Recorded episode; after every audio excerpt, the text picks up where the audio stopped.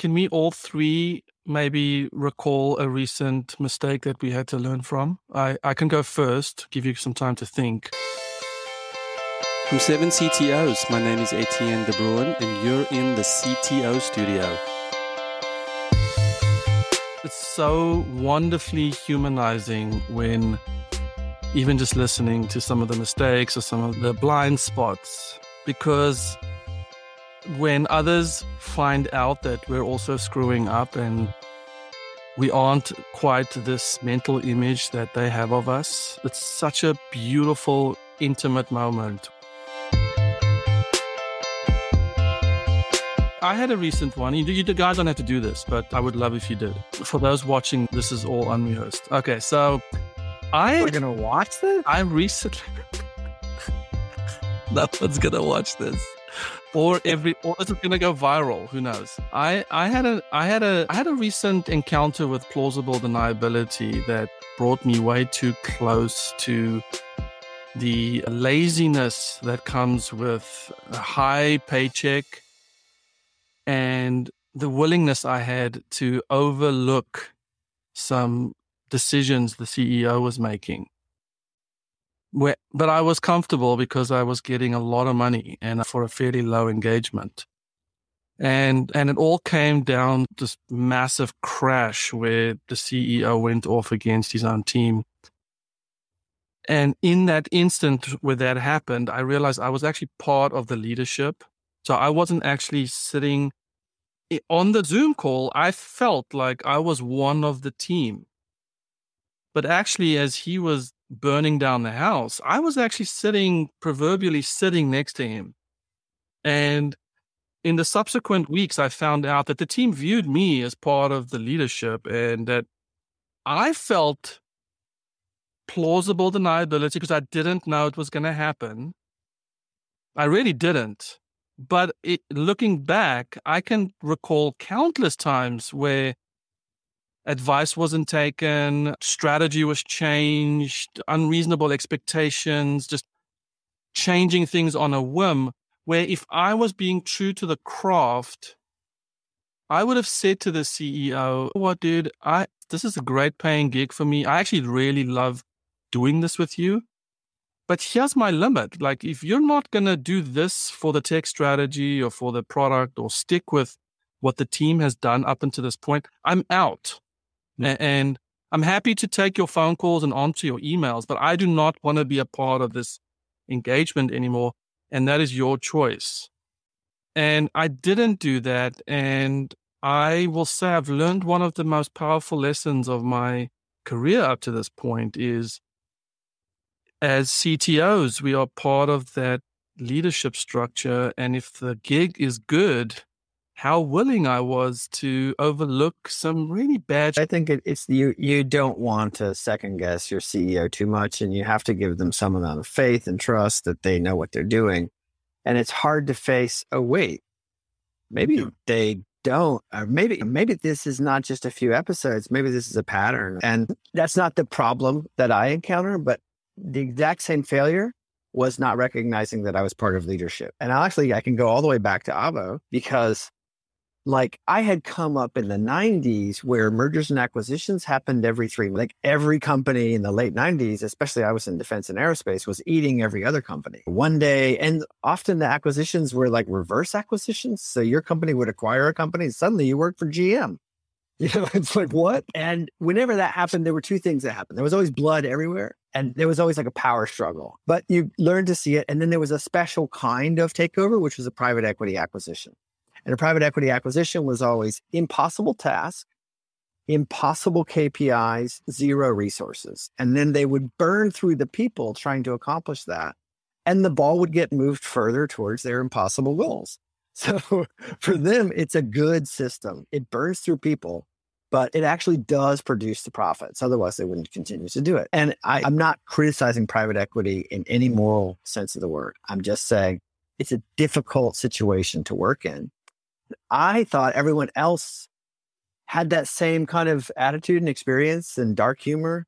Like, oh, we'll all be lucky if we have a job tomorrow. But as soon as the acquisition is announced, that's like, oh, okay. Get ready, buckle up.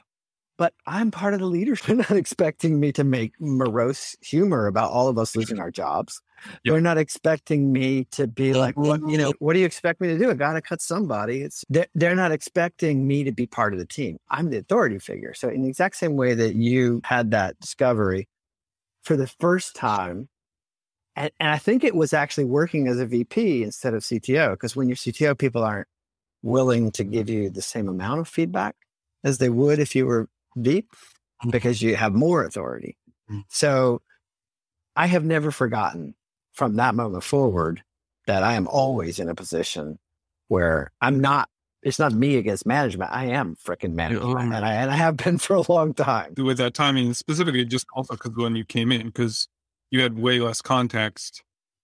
You had just as little context as everyone else, whereas if you'd been in the company already, you would have actually had way more context. And for sure, but I think I had an implicit bias that hey, I'm one of the team. Yeah. Not, hey, I'm management, and, yeah. and it was and that's a cop out. I've had that cop out going for at least a decade. I feel like I just learned it a couple months ago. It's it's shocking. It's uh, reputation. I actually went and upgraded my insurance and my because I thought I was going to get sued, and as part of the as part of a larger suit, that none of that happened, and and the company has since recovered and all that. But that was a definitely uh, a moment. Like I am actually on this side of the table and I'm not on the other side. Now, the anarchist in me and the everyone was like, oh, one of the team and we're doing this and but really you're not. When you're a founder, it's also really different, right? Like that moment of starting a company, everyone knows that like it's high risk and it's like fast paced and that oh. there's collaboration, but it's different when you go into a company that's been around for a while and, pe- and, there are many people there who are just trying to advance their career. They're not part of some adventure where everybody's going to get an equity payout or a collapse later. It's- I think I see founders make all the time is because when they, they do start the company and there's three people and then four people and five people. And for the longest time, they like know everyone and they're used to everyone just approaching them and asking them whatever. There's very little kind of sense of, oh, that's the founder. And then all of a sudden they're in a company with like 200 people and they're like, why isn't anybody like talking to me anymore? I'm just like, well, I'm just here. I'm glad I'm t- yeah. You're the CEO. And there's a lot of people who, when you were the CEO, and they're like, oh, yes. I think the challenge, and this is why these kind of networks are really valuable, is I did learn. I, I learned a little while ago, and maybe it was because I moved up into senior management in a much bigger company where there was there was when I became a director at Adobe, like all of a sudden I was on a completely different comp plan, completely different benefits package, like accessible, and it was like there was a demarcation. It wasn't just oh I was here one day, and it was like a trumpet sound, red carpet rolled out, massages in the management club room. And all of a sudden, like I, a team moved into my org, and and they made a presentation to me and I'm like, why are you presenting to me? I'm just here. And if it was like really formal, this is who we are and this is what we do. And I'm like, this feels really strange. This doesn't make any sense. But I realized in that moment, oh, that's who I am now. And I need to be nodding and going and asking questions like I'm an executive because guess what? That's who I am now. But that's why these networks are really valuable because uh, there is that point where like, if you're a CTO and your CEO is standing up there saying something ridiculous that you don't agree with at all and you think is stupid, and maybe you fought with them in the ET meeting for months about a decision, and they go up there and announce it, and you got to just sit there and go, mm-hmm, "This is great." And then you got it. You're going to go into your team meet. You're going to go into your work, and they're going to say, "Why are we doing this? this is nuts." And you're like, "Oh, here's all the great reasons why we're doing it, and this is awesome." And in the back of your head, you're like, this is so freaking stupid. I can't believe we're doing this, but I can't say that. And then maybe with your directs, you're going to have that conversation. I don't know why we're doing this. This is nuts. But you can't do that to the company because you are that you're you're the exec team. Whether you agreed with that decision or not, you got to represent it um, to the company. That's that's part of the gig. Which is why having these kind of CTO networks is really valuable because I can't, you can't talk to the people in your own company about some of these things sometimes. and, you, and I, folks you can talk to about stuff. And you should definitely not be talking to your directs about struggles. Yeah. No way. You can't, talk about, you can't, like if I, your, you can talk about your opinion on stuff. You just can't say like the CEO's gone, off, you know, it's gone No. That's that's what I mean. Who are you going to talk to about it? And you you also can't talk to about it at your same levels. Whether you're VP or CTO doesn't matter. I can't go to the chief marketing officer and be like, "Oh man, the CEO, what is this thing? We're not gonna. Maybe it's a cloud thing, and they want to do a migration, and that's not part of the you know core business. But they came back from some conference and they're convinced that the most important thing for the company is a complete pivot to the cloud. And you didn't sign on for that. You maybe you signed on to do an enterprise database. I don't know.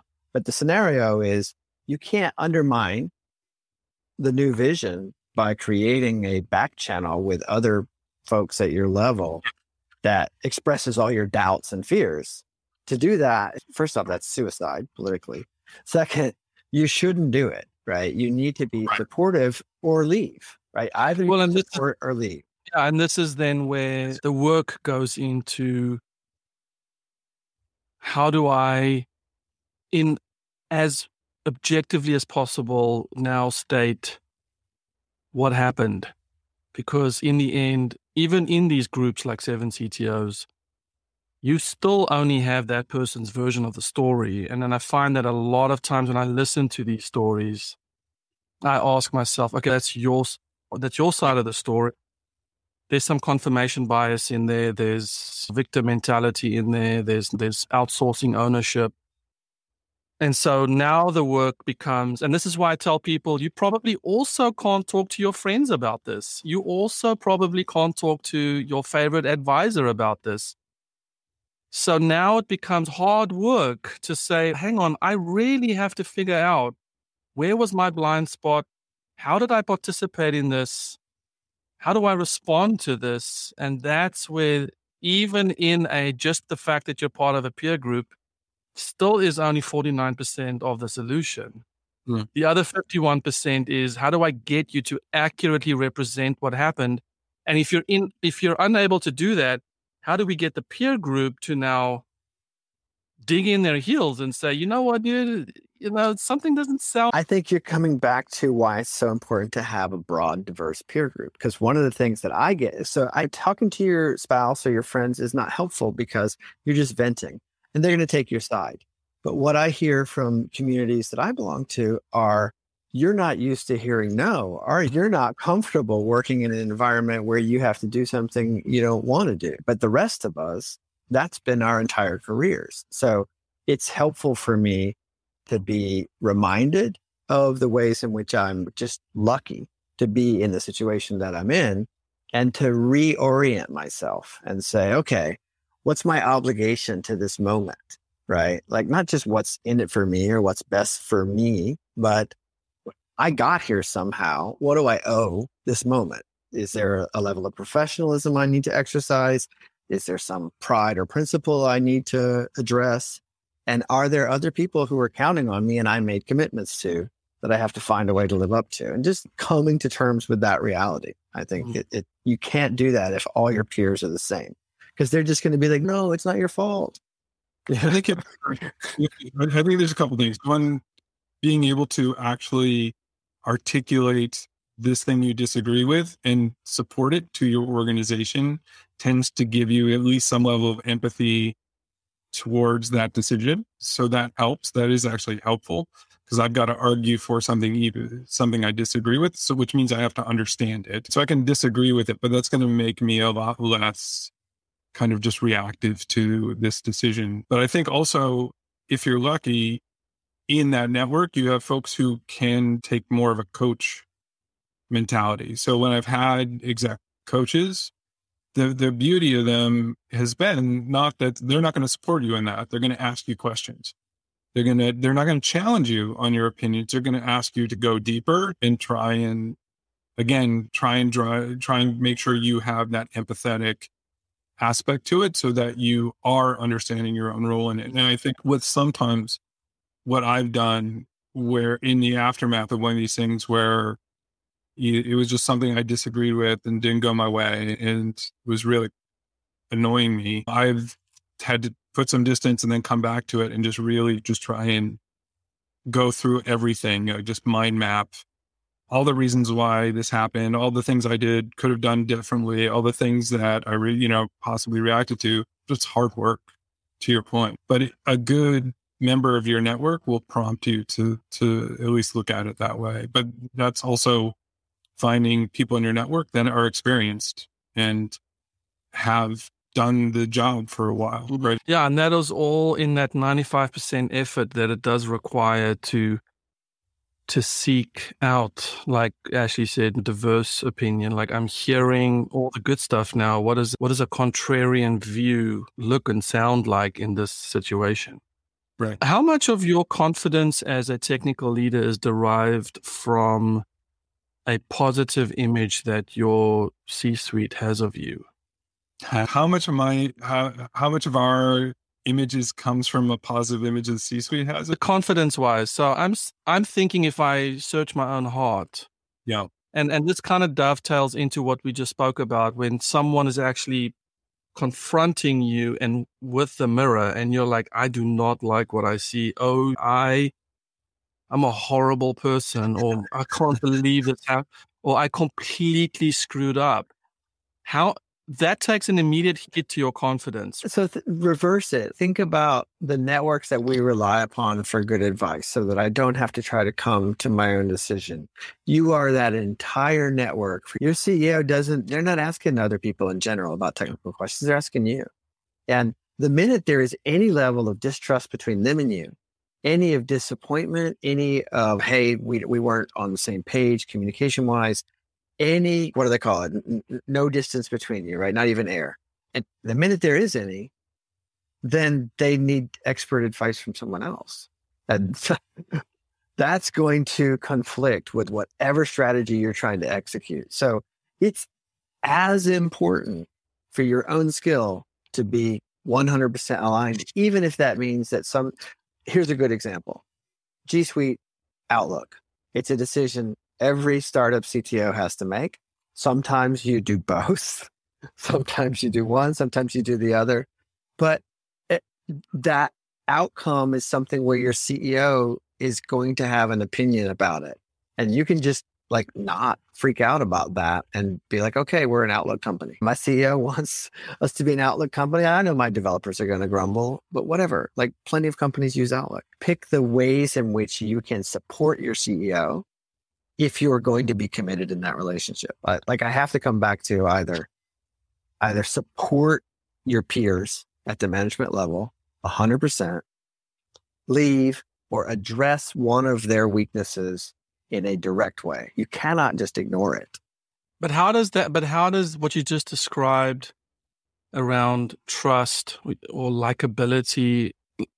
I find that I feel confident when I feel like I am viewed favorably. I'm like, wow, he's knows all this stuff. He's made all these changes. But And what about then they're not going to view you favorably all the time? So if you've So, but that- I'm asking you what, how much of your confidence is derived from people's positive view of your decision making and leadership style? And then if you lose that, if some daylight starts forming between you and your C suite, how does that impact your confidence? Do you just take on a, and I'm actually doing a personal therapy session now, so you guys are welcome to. But as I'm a people pleaser, so I find that I thrive on the popularity of my decisions and the pats on the backs and the, but when I sense, when I sense that distance forming, I find that I lose my confidence.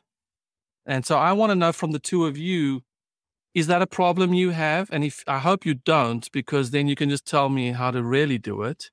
But if you do have those uh, moments of insecurities where you don't think you have the trust of your people anymore, your C suite specifically, what the heck do you do? Do you fight to get it back? Do you start looking somewhere else? Do you, is that sort of a one roll of the dice really? Because this is how C suites work. You, you basically are, you, when you lose that trust, you're out. Like what, how's, how has it been for you? Probably the biggest mistake I might have ever made as a CTO would have been overestimating the amount of confidence that the E team had in my decision.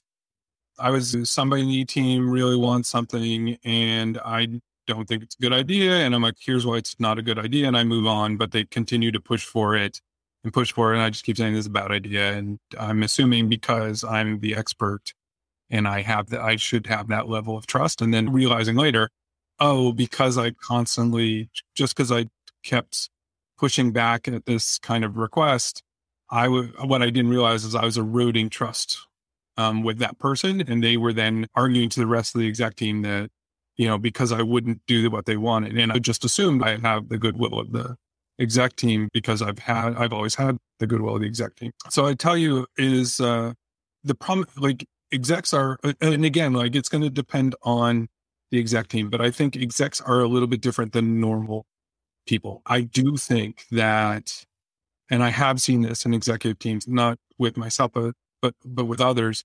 Once you're out, you are out. And I can see that if you had goodwill, it depends on what you've done. But I think if you've had goodwill and had trust and done well, and then make a mistake, you can usually walk that back. But if you've if you've lost the trust of the team, you just start you start getting pushed out and it becomes harder and harder. That's why I mean that's why OKRs are so important, right? Because if you have objective measurements where everyone can point and go, "Ooh, this person helped us achieve that number," whatever yeah. it is, eh, like maybe it's CAC, and you helped the marketing team get it you delivered to them a ton of tools and extra resources so they could bring their cost of customer acquisition down to some number that they needed. And you did that when your OKR was something else. That executive team member who may be unhappy with their relationship with you is still going to support you. I think, and this is my point, is you have a roll of the dice. And if you somehow have lost the support of your CMO because you wouldn't blah blah blah, then even if you have those delicious uh, results, they're just gonna just not they're just gonna find a reason to get rid of you. Yeah. So you may have the you may have the CMO the CMO loves you, the chief people officer loves you or whatever. So you got and you're just hearing how happy they are with you all the time. And what you don't realize is the CRO is angry at you and because you've got this love, you're like, oh, I think I'm doing pretty good. And what you don't realize is the CRO is just talking to the CEO every week and they're one on one telling them all the things you're doing wrong, like all the things they think you're bad at and you all of a sudden you find out like, oh, I'm in trouble, but at that point it's way too late. Gonna make me quit and join an alpaca farming collective. Come on, I have to believe that my peers that the, when I have struggles with them, it's just because we've lost trust and communication. And I I know there are sometimes people who get under pressure and then they try to perform a political maneuvering, and that happens. Shoot, that that happens at the dev level as well. We witness it every day. So it's especially between DevOps and developer, right? If, especially if you you've got two VPs, one that's responsible for DevOps and whispering in your ear about how mean and incompetent the product devs are. And you've got product devs talking about how trollish and unresponsive the DevOps are. That's your problem. You made that mistake to allow that culture to happen. It can happen on an individual basis for brief periods of time, but if it's happening as part of normal operating business at the E level, I would say the CEO is doing a really poor job. And, and that happens. So, you know, a lot of startups you have inexperienced CEOs. They've never run a company before. And they may actually not, you and I, and if yeah. that's happening in our organization, we put a stop to it. Stop doing that and let's fix yeah. this, whatever. The CEO, this may be their first company. Yeah. And I, I definitely don't want to conflate this to just this first time CEO. I, I personally think that we grossly underestimate the importance of having an advocate in the C suite for you. So let's say in that scenario, the CMO is an advocate for you when the CRO is complaining about your decisions. Yep. And I just think that it's actually critical in the C suite to to play that game. And I think it's we are naturally averse to playing that game we don't want to play that game. We want to be in Ashley's world where the results speak for themselves, man. I mean, have you ever had a CEO do a one on one with you about your career or about your? I've only ever had status uh, one on ones. They'll schedule the weekly meeting with you, but it's a list that they want you to get done. Or because the CEO is not going to say, "Hey, I really want you to help develop your career and become the CTO." So as my CEO at AirHelp got better and better, right? This was the best thing about surviving instead of quitting. So this is the best thing about pushing through. Because you said you think you're basically once you're out. And I'll say that's not true. I was out like four times at AirHelp. Uh, and, and, and Henrik will agree with this for sure. But he only had ever had the eye of Sauron to focus on one bad performer at once. And so he'd focus on me eh, as what he considered to be a bad performer. And then I would get my VP of engineering to solve it. I'd be like, okay, here, what is it that he wants? Machine learning. Okay, great. There you go. You got it. Here again, with blockchain. Absolutely proving my point, which is you understood that the eye was on you. You understood what needed to happen. Yeah. And this is what I'm saying is, is I'm saying that a lot of times we rather go the other route where we say, I'm making the right decisions. And like uh, Kevin said, I have a lot of confidence that they trust that I'm making the right decisions. But really, the eye is spinning around the room. And if it falls on you, you need to have the wherewithal to say, I need to cash in some chips here. If they want AI, they want the machine learning juju, right. and, right. then go just give it to them because this is a political game. I personally There's know politics involved. You got to do it. Yeah, I yeah, personally yeah. know that bullshit requirement. But you know what? If it's going to buy me an extra six months or an extra eight months, this is the game that I think yeah, played. And that gave me a chance to get better at my job and watch him get better at his job. It was really cool to see him become a really good CEO. I'd go work for him again now if you're listening. A part of this is understanding your peers on the exec team and understanding like, okay, what I'm uh, everything I'm hearing is good, so I must be doing a good job except what I'm I just realized I haven't talked to this I haven't talked to the chief people officer in six months, and they're just building a case against me because uh, whatever chief people officer not a good example. Let me pick on some some a different member of the C-suite. Bad to get on the bad side of chief people officer, you got to be doing something bad. Um, let me say that the CMO, like I'm for whatever reason, the CMO is unhappy with me. They're not talking to me because maybe we've had bad interactions. I'm not talking to them either. Meanwhile, they're basically this is how this these teams can work and so you need to be looking, understanding, and making sure you're connecting with every one of your peers on a regular basis. So, just to take the abstractions out here, I think from my experience, having run seven CTOs, the most contentious roles in the C suite, you guys want to take a guess from your experience? I'm sure you're going to have your own the most contentious role where what you just said, Kevin, is, what happens where they, they go quiet on you because they're building a case against you. Guess which C is doing that against the, you, the CTO? Most likely. Euro. From empirical evidence, it's the COO. Oh, okay. I'm not usually in companies with COOs. Yeah, I was just about to say. I usually it's like a it's like a geology thing. There's like a layer of different types of org charts that are common, and you're like in a. I think that's three layers of sediment below because these days COO, CFO are one job, and it's all. So, so I think that the point for me on all of this is the to not be naive that if you just do a good job, that you're going to have people support I do agree that people will go quiet on you and they start building their case against you.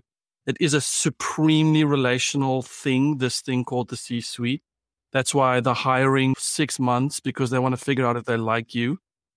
And the firing happens so quickly. And then I think that you need to have an advocate for you.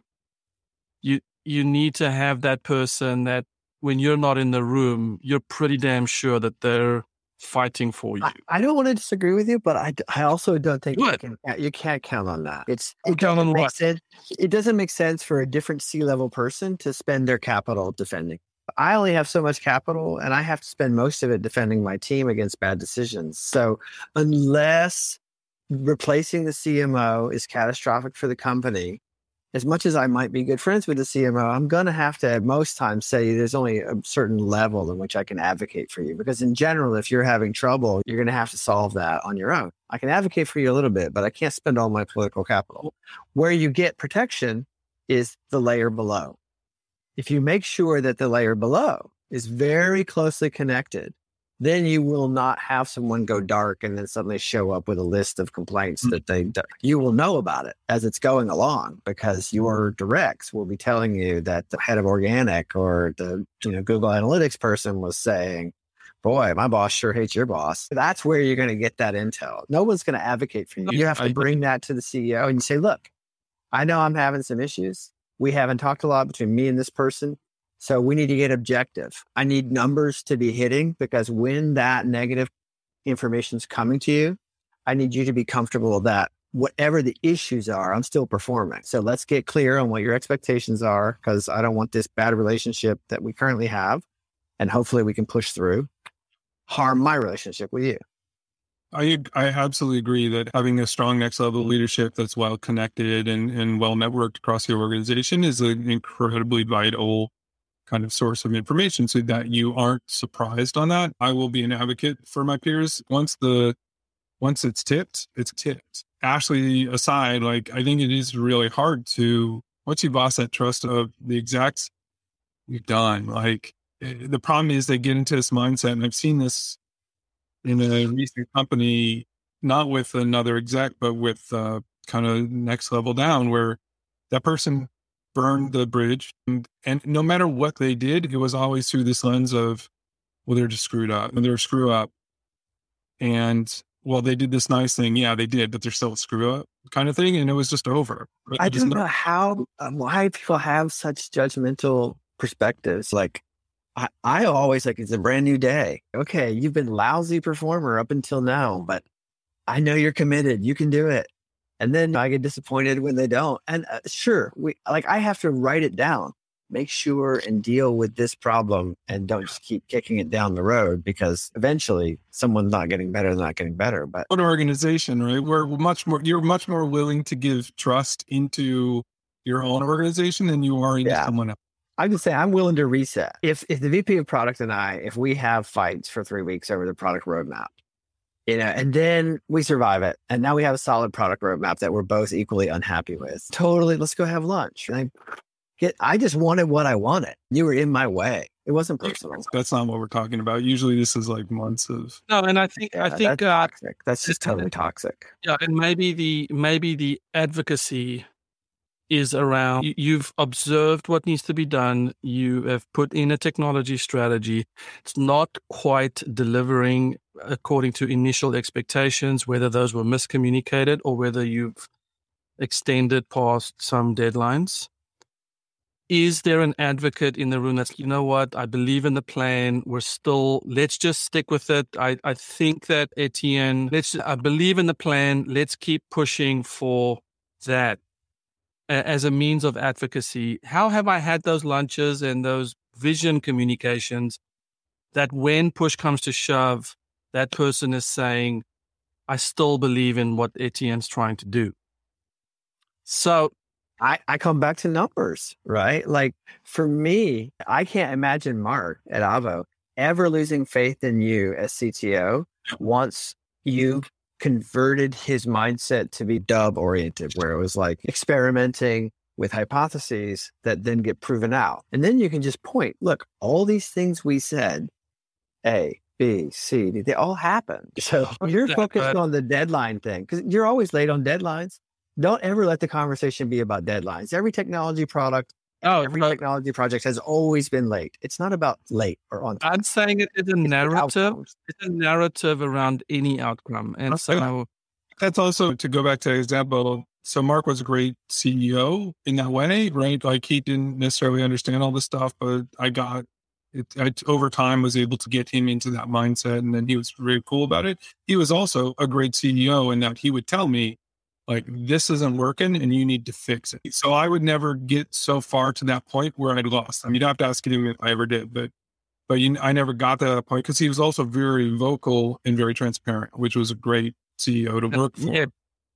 And also, there was times there where there was like something where I just fundamentally disagreed with the exec team and was pushing against it and pushing against it. Where one of my peers, again, this was a great exec team because one of my peers pulled me aside at one point and said, "You got to just stop because this is not this is happening." Yeah, it's not. You're not getting anywhere, and you're just spending capital. Oh yeah, are you doing? Are you doing? You're not going to get anywhere with this. We're moving on. You need to step back. And so I was also lucky in the fact that I had. That was just a great exec team. We're not always so blessed. I think, Etienne, when you talked about peer advocacy, that's the kind of peer advocacy I would count on. Yeah. You can count on your peers to tell you what they think counting on them to pick a side between you and the CEO, I'm not even sure that you want that. Because, like, they shouldn't be picking you, they should be picking the side. So if you're right, they should Okay. pick you. But if it's Okay. you that's getting beat up, but Right. not your plan, No, CEO think- just you're not delivering. I don't think your CPO should be like, yeah, but I really like him. It's a great reframe. The peer advocacy is Kevin being pulled aside and someone saying, Hey, dude, I think that horse is, is thirsty. Get it some water, but because that horse ain't going nowhere. Yeah. What should a CTO be doing just to make sure that you are, in fact, securing or positioning yourself to keep your job when the results might not be speaking as loudly as you, you naively might hope? Versus this incredible toxic environment where you should you're going to get fired regardless. I ask this because I think a lot of CTOs, uh, especially newer ones, are thinking, "Hey, man, my results will speak for themselves. No one's questioning. They're always like, this is amazing." I, I would go back to the deadline thing being a mistake, right? Don't let any of the performance things be binary.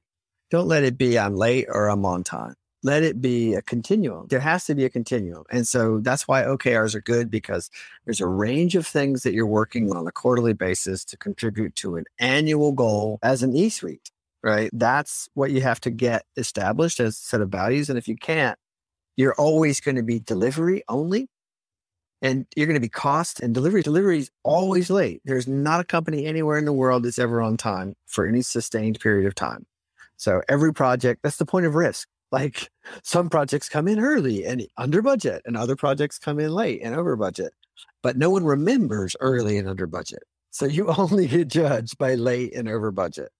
Okay, it happens, but there's a continuum. New revenues arrived because of features we put out there. Was it as much as we wanted? It's 75%. Two weeks late produces 75%. So do so due diligence in this space could be, hey, fellow C-suite member, I feel like every time I bring this up, there's I'm open to what do you think? What is your feedback? What like is there something that I should know that maybe people aren't telling me? Is that when is that the type of keeping the soil fertile action that a CTO could take? I think that communication is critical. I agree with Ashley. I, I, agree and disagree with Ashley. I agree with Ashley that it's you're always going to end up with the exec team's always going to put more aggressive goals than you're ever going to achieve. So you're always going to be late, this whatever, and you can argue, oh, this is there's no way this is possible, but in the end, you're just going to get handed something, and maybe you hit it, maybe you don't. But delivery is they look to us for delivery right? So you need to either be delivering or you need to have way in advance and have prepared the ground along the way. This isn't looking, just so you know, I don't know if this is going to come in, but this is what we've done thus far. This is the value we brought to customers. This is the results we're getting. I'm going to talk to, I'm going to sit in, depending on kind of company, I'm going to sit in on the sales call. I'm going to sit in on the product support. If we've disappointed a customer, I'm going to I'm going to step in. So I'm not leaving you. I'm taking responsibility for it. So that's what they're looking. That's what folks look for. Deliver. If you're consistently not delivering, you're going to get fired because that's what we're paid to do. Being along the way, being just hyper transparent at every stage of the process and actually doing the work to work cross functionally and make folks aware what you're doing so that it's not like they disappear and then they're late and we don't know what's going on to make sure like what your team is doing is super visible that's critical i think that'll as long as people understand we get it like we thought this was going to happen it didn't but we know why. I think they're a lot better. And also that you personally are taking responsibility for that and whatever the implications so you're not leaving your peers out to dry. That's another important part. I was part of a project at a, a large company where it was mandated by the board that a certain thing would happen in a certain period of time. And the technology project was given to me. This has to happen. Go make it happen. And it was a $5 million cost project. And along the way, there was one director, senior director of engineering who had another project that they were working on, which was an upgrade to our payment system, our order management system. And they said, no, I'm not going to be able to do this new project that you are needing me to be a part of and also maintain this other goal that's very important to the company. And I was like, yeah, but they said it has to happen. And she was like, no, it can't happen.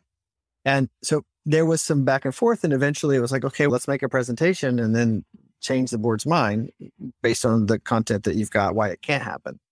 And I'm looking back on that and realizing that her position as a senior exec, as a woman, is very different than my position as a man. So in her shoes, I would have said, sure, because the consequences for failing would have been, at least at the senior director level, I still could have made VP if I had failed to do one of those two things, because everybody would have known the thing we were trying to do was impossible to begin with.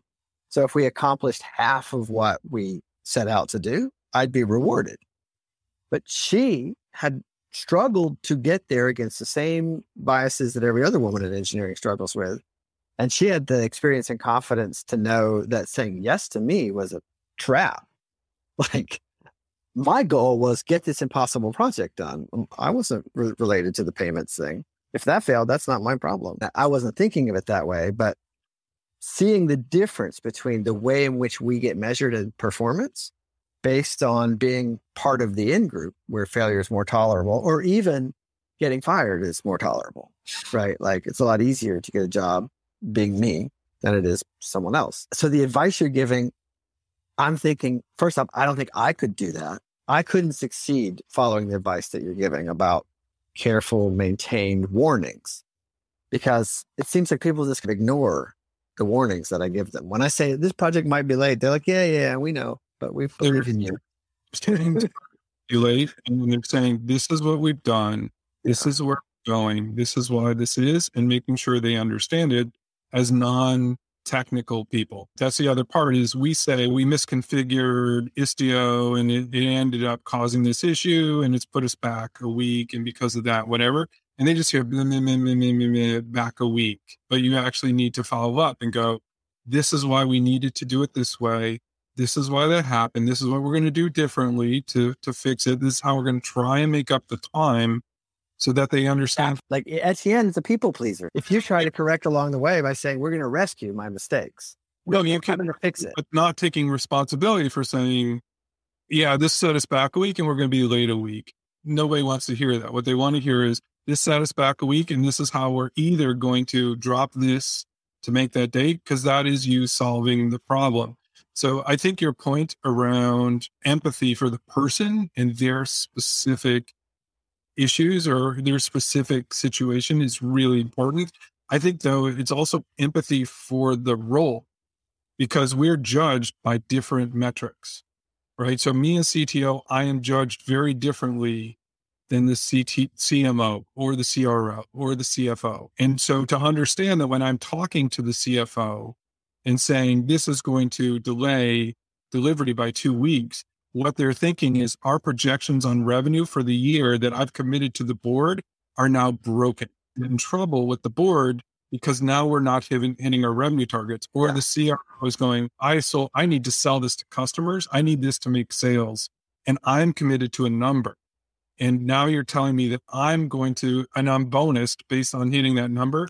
You just told my entire organization we're going to lose money out of their paycheck. I mean, you just explained why CMOs and VPs of sales hate CTOs in the first place. Is because like when we're late, it's costing them personal income. So, like that level of empathy is so important. Yeah. So that's that's why I believe I truly love and believe agile and have done for a thousand years and try and build agile and lean organizations. But also just building a, a lean and agile technology product development organization while the rest of the company pretends like it's 1990 is an absolute disaster because you're just setting up all your peers to fail and you're like whatever we failed failure's awesome right, right. i'm getting fired or i can't I, mean, I can't buy the car for my kid because i was expecting a bonus based on selling this feature that mm. you didn't deliver and you don't care about I come back to OKRs because basically you're connecting two weeks late is money. So if you acknowledge you can't fix two weeks late, but you can probably fix money, right? Like you can probably fix the missed revenue. You can do something somewhere else better. You can increase the visibility around documentation so that the sales team gets better training and can close more deals. Like I think trying to fix the uncertainty around estimates by just working harder It's foolish. And only if you have a ton of trust from your CEO can you get through that. It's not about working hard. It's not about saying, although uh, to be honest, if you're in that kind of situation, which a lot of companies are, right? A lot of Yeah. companies are in this situation where technology is like, we're doing what we're doing, and they and the rest of the organizations like we're committed to a number. Yeah. And we are bonused or fired based on hitting Right. that number. So they have very little sympathy for this kind of None. thing. If, you, if you're good, if you're really good, you can convince the entire E team to work in this way. If you're not good, or you're just in, enjoying a company that's already working this way, you actually have to figure out so that it doesn't feel like you're not accountable. That's the critical thing they want to hear from you is I understand, look, this happened. I understand it happened. I'm accountable for it. And maybe they would love to hear, we're going to work late for two weeks so that we make our commitment. Like they want to hear that you are serious about a commitment. It could also be, we're going to drop this feature. We're still going to get this product out the door. We're going to minus, we're going to drop this feature. We believe it. So they want to just hear a plan that you just don't go, we're late and that's fine. I think you have to have empathy for whose KPIs or OKRs you're having an impact on, and then go to them and say, So, what's going to happen? I'm starting to feel like we're going to be a quarter late on delivering some technology project. How bad is that going to be for you in SEO? Overcome this. And then that's another way you build allies, right? That's the valuable part of the conversation. That's the valuable part. No, I, I think this hard work to get to this point, but you've definitely helped me understand that how is my work affecting the KPIs of my fellow C suite and how do I have empathy for that? How do I, like you said, Ashley, how do I sit with them and say, what is, how does this impact your success and how am I making you and understanding that role of CTO is in support of the roles and results of the other C suite roles. And and I think that is that is an incredible skill to have, even with your CEO. I'm terrible at it. to be honest, I, I know I need to do it and I lose focus because I'm so inwardly focused on tech and product. And I absolutely lose focus that everyone else is like entirely dependent on that outcome. And so I'm always just like, what difference does it make? I'm measuring my speed. Like I'm measuring the speed and capacity of my team because I'm always trying to play a long game.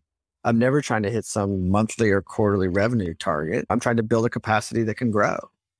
And then someone comes along and is basically, yeah, you're going high speed. You fucked my bonus. So they're very unhappy, you know. And I think that's where my earlier point, the confidence starts tanking because you feel like people are like you're not delivering, you're the black sheep of the sea. Like you're just not getting shit out the door. Kevin, with the deliver, we have to deliver as CTOs, delivery, software delivery. There's a reason why it's never the CTO ringing the bell on the NASDAQ and because we're a cost, right? Like even when we're performing at our maximum agile capabilities, unless you're purely a tech company like Twilio or something, Yeah. where your product is technology.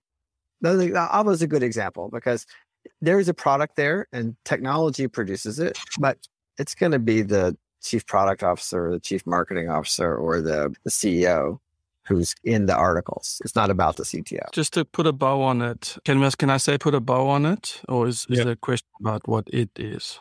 No, that's fine. to to to the CTO who's under fire, the CTO who's overworked, isn't delivering, is the black sheep. Maybe a delicious level set is how can I build empathy for my fellow, my peers in the C suite? How am I making them succeed? Be aware of how I'm making them fail and start owning that. You're owning it. There's accountability. It's not just we are late. It's and the second part of that conversation is this is how we come back from that, or this is how we fix it so that there's that level of accountability. But I, I think that honestly for me has been a very interesting bit of a reframe. How do I in my first days on the job or in my whatever state the company is in, my focus goes away from myself and immediately to my peers in the C suite. How do I bring them back to success? like the difference between a great exec team and a crappy exec team and a great exec team the sales is missing their target and everyone kind of rallies around the sales team what can we do oh can we do more here whatever a bad exec team is everyone just, I hit my metrics, sales team screwed up. That's not my problem. That's their problem. And if you're in one of those good exec teams, technologies misses something or hits something, and everyone just goes, okay, cool. Like, how do we adjust and whatever? A bad exec team is they're like, you screwed up. Now I can't do this. And it's that finger pointing exercise, right? Logically avoidable because the cost of the short term change, right? The cost of getting rid of Kevin and replacing Kevin in terms of productivity or Linda or whoever eh, is like so much more expensive than whatever problem that they currently have. And it's the same with CMO. If a CMO messes up for a single quarter and has CAC twice as high as it is, okay, maybe replacing them is needed, but ugh, going without a CMO for a quarter or two is equally dangerous. And are you sure about that next level bench? So sometimes it's really important to recognize people make mistakes. Making a mistake and kind of losing, fundamentally losing the trust of your peers.